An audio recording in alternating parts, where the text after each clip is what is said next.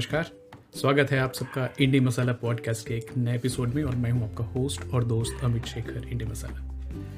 9 जनवरी 2022 की शाम और इंडी मसाला पॉडकास्ट, जिस पे हम बात करते हैं हेल्थ फिटनेस और अवेकनिंग अवेकनिंग ऐसे सवाल जो अक्सर हमारी बातचीत में, हमारे जीवन में हम पूछते।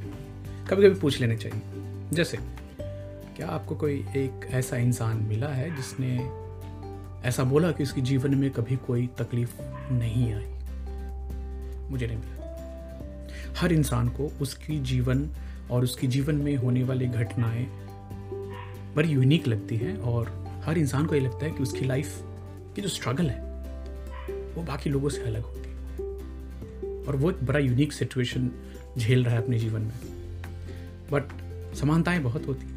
और अगर आपने किसी के दुखती रग पे हाथ रख दिया तो आप घंटों उनके दुख और उनकी जो सो कॉल तकलीफ़ है, उनको सुन सकते हैं। तो इसी के ऊपर मैं आज थोड़ी सी सोच, जीवन कई बार ऐसे क्षण, ऐसे मुकाम लेकर आती है कि आपको लगे कि आपकी ज़िंदगी बहुत ही डिफ़िकल्ट हो रही है।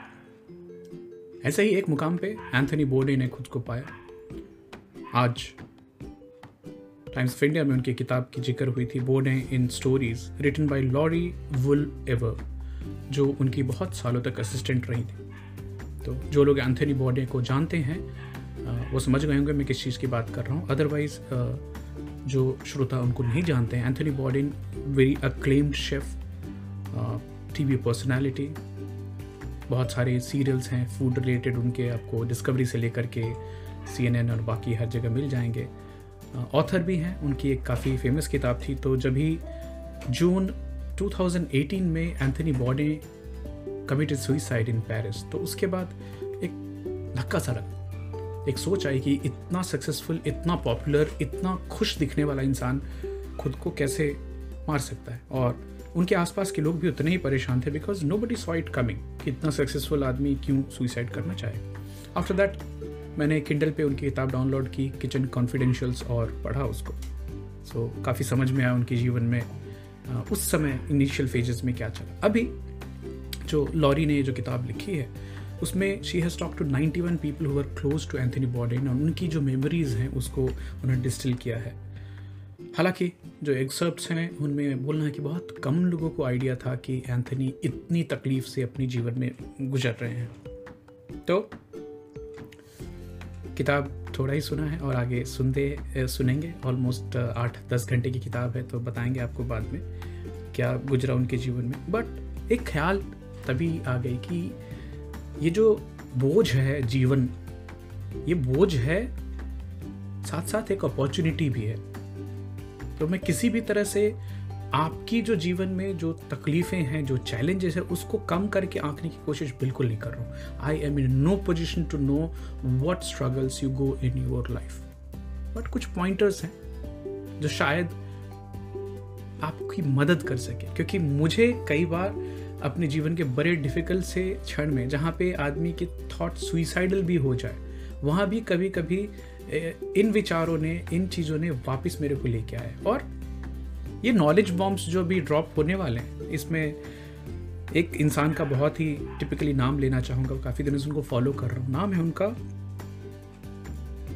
नवल रविकांत, और उनकी एक चीज़ ने मुझे ट्रिगर कर किया कि हम जो इतनी लाइफ को अपने जीवन को इतनी सीरियसली लेते हैं, क्या 200 साल बाद कोई हमें याद रखेगा?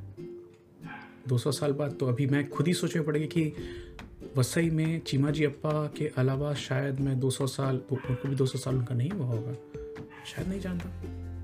आप सोचिए ऐसे 200 साल पहले कौन से लोग थे जिनको बड़े हाई रिगार्ड में उस समय रखा जाता था। तो नवल की बात करते हैं। Naval Ravikant US investor author founder of many companies और उनके कुछ रूल्स हैं बड़े सक्सेसफुल सिंपल से। तो rule number one success successful होना और हैप्पी होना, दोनों अलग अलग कोहॉट हैं, दोनों अलग अलग चीज़ें हैं। अगर आप जीवन में ज़्यादा सक्सेसफुल होना चाहते हैं तो अपने आप को उन लोगों के साथ ज़्यादा रखिए जो आपसे ज़्यादा सक्सेसफुल हो।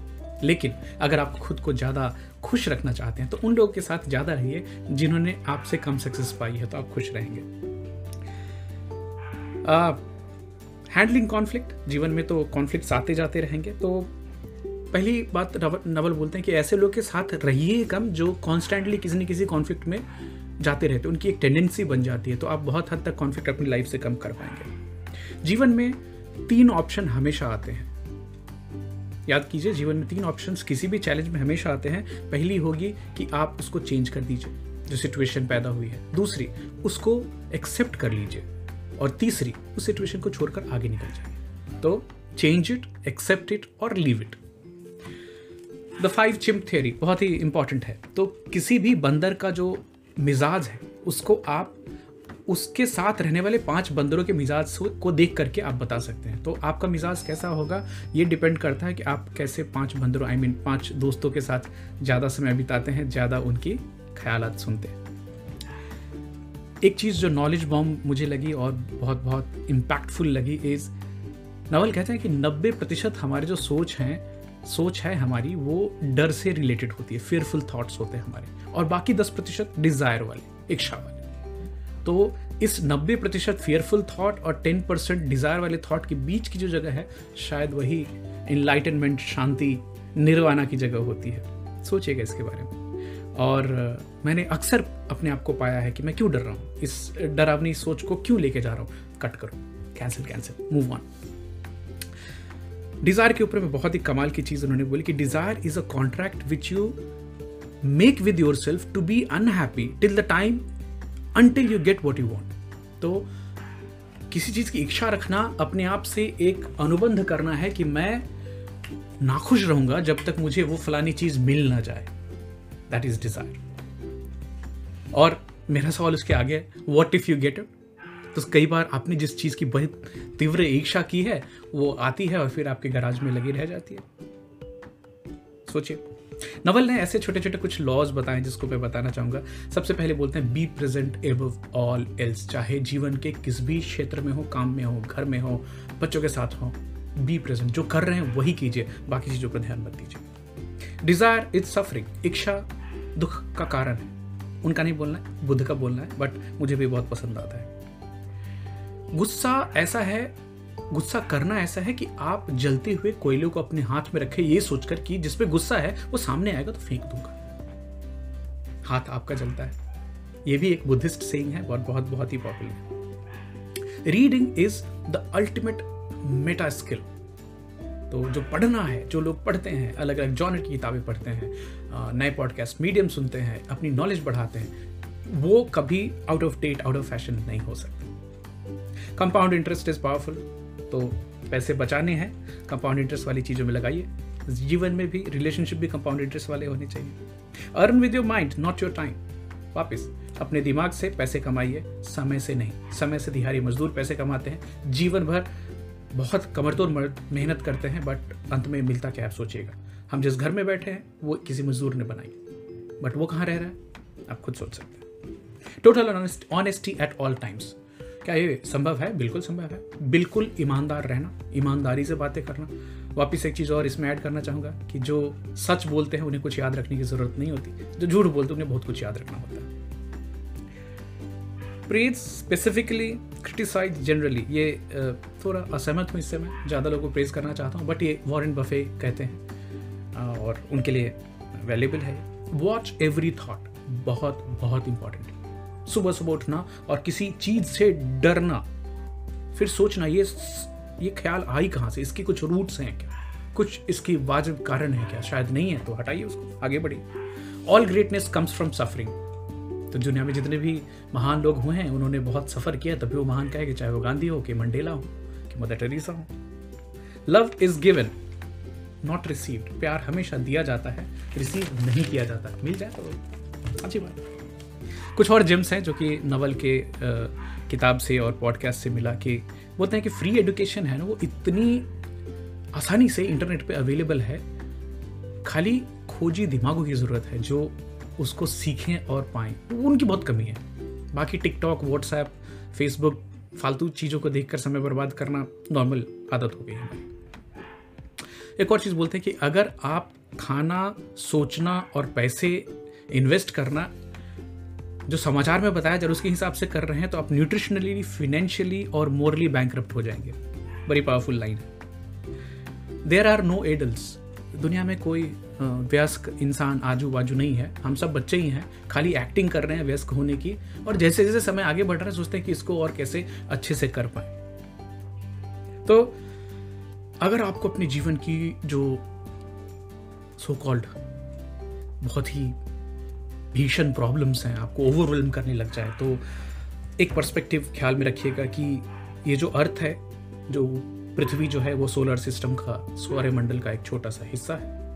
ये सौर्यमंडल हमारे मिल्की वे गैलेक्सी का एक छोटा सा हिस्सा है, जो कि पूरे यूनिवर्स का एक छोटा सा हिस्सा है। तो उसके हिसाब से, उस की तुलना में हम, मैं एक धूल की कन भी नहीं तो बेसिकली हम क्या हैं? हम एक छोटे से पत्थर पे रहने वाले बंदर हैं जो कि सूर्य के, जो भी एक छोटा सा तारा है उसके आजू बाजू चक्कर काटते हैं। एक बहुत ही छोटी सी गैलेक्सी है मिल्की वे उसमें रहते हैं। और जो यूनिवर्स है, वो इतनी बृहद इतनी बड़ी, इतनी जैगेंटिक स्टैगरिंगली बिग है यूनिवर्स उसके हम हिस्से हैं। और ये यूनिवर्स भी खुद एक बड़े से मेटावर्स का हिस्सा है तो कुछ भी नहीं। तो ये जो यूनिवर्स है, ये दस बिलियन साल से है, अगले दस बीस बिलियन साल और रहेगा। उसके कंपैरिजन में मेरी जो आयु है सत्तर अस्सी साल, अगर जी गया तो बहुत ही एक फायर फ्लाई के चमकने इतनी है। तो फायर फ्लाई जो रात को ब्लिंक करती है ना तो एक ब्लिंक में हमारी जीवन चली जाती है। तो मेरा काम वो फेड हो जाएगा।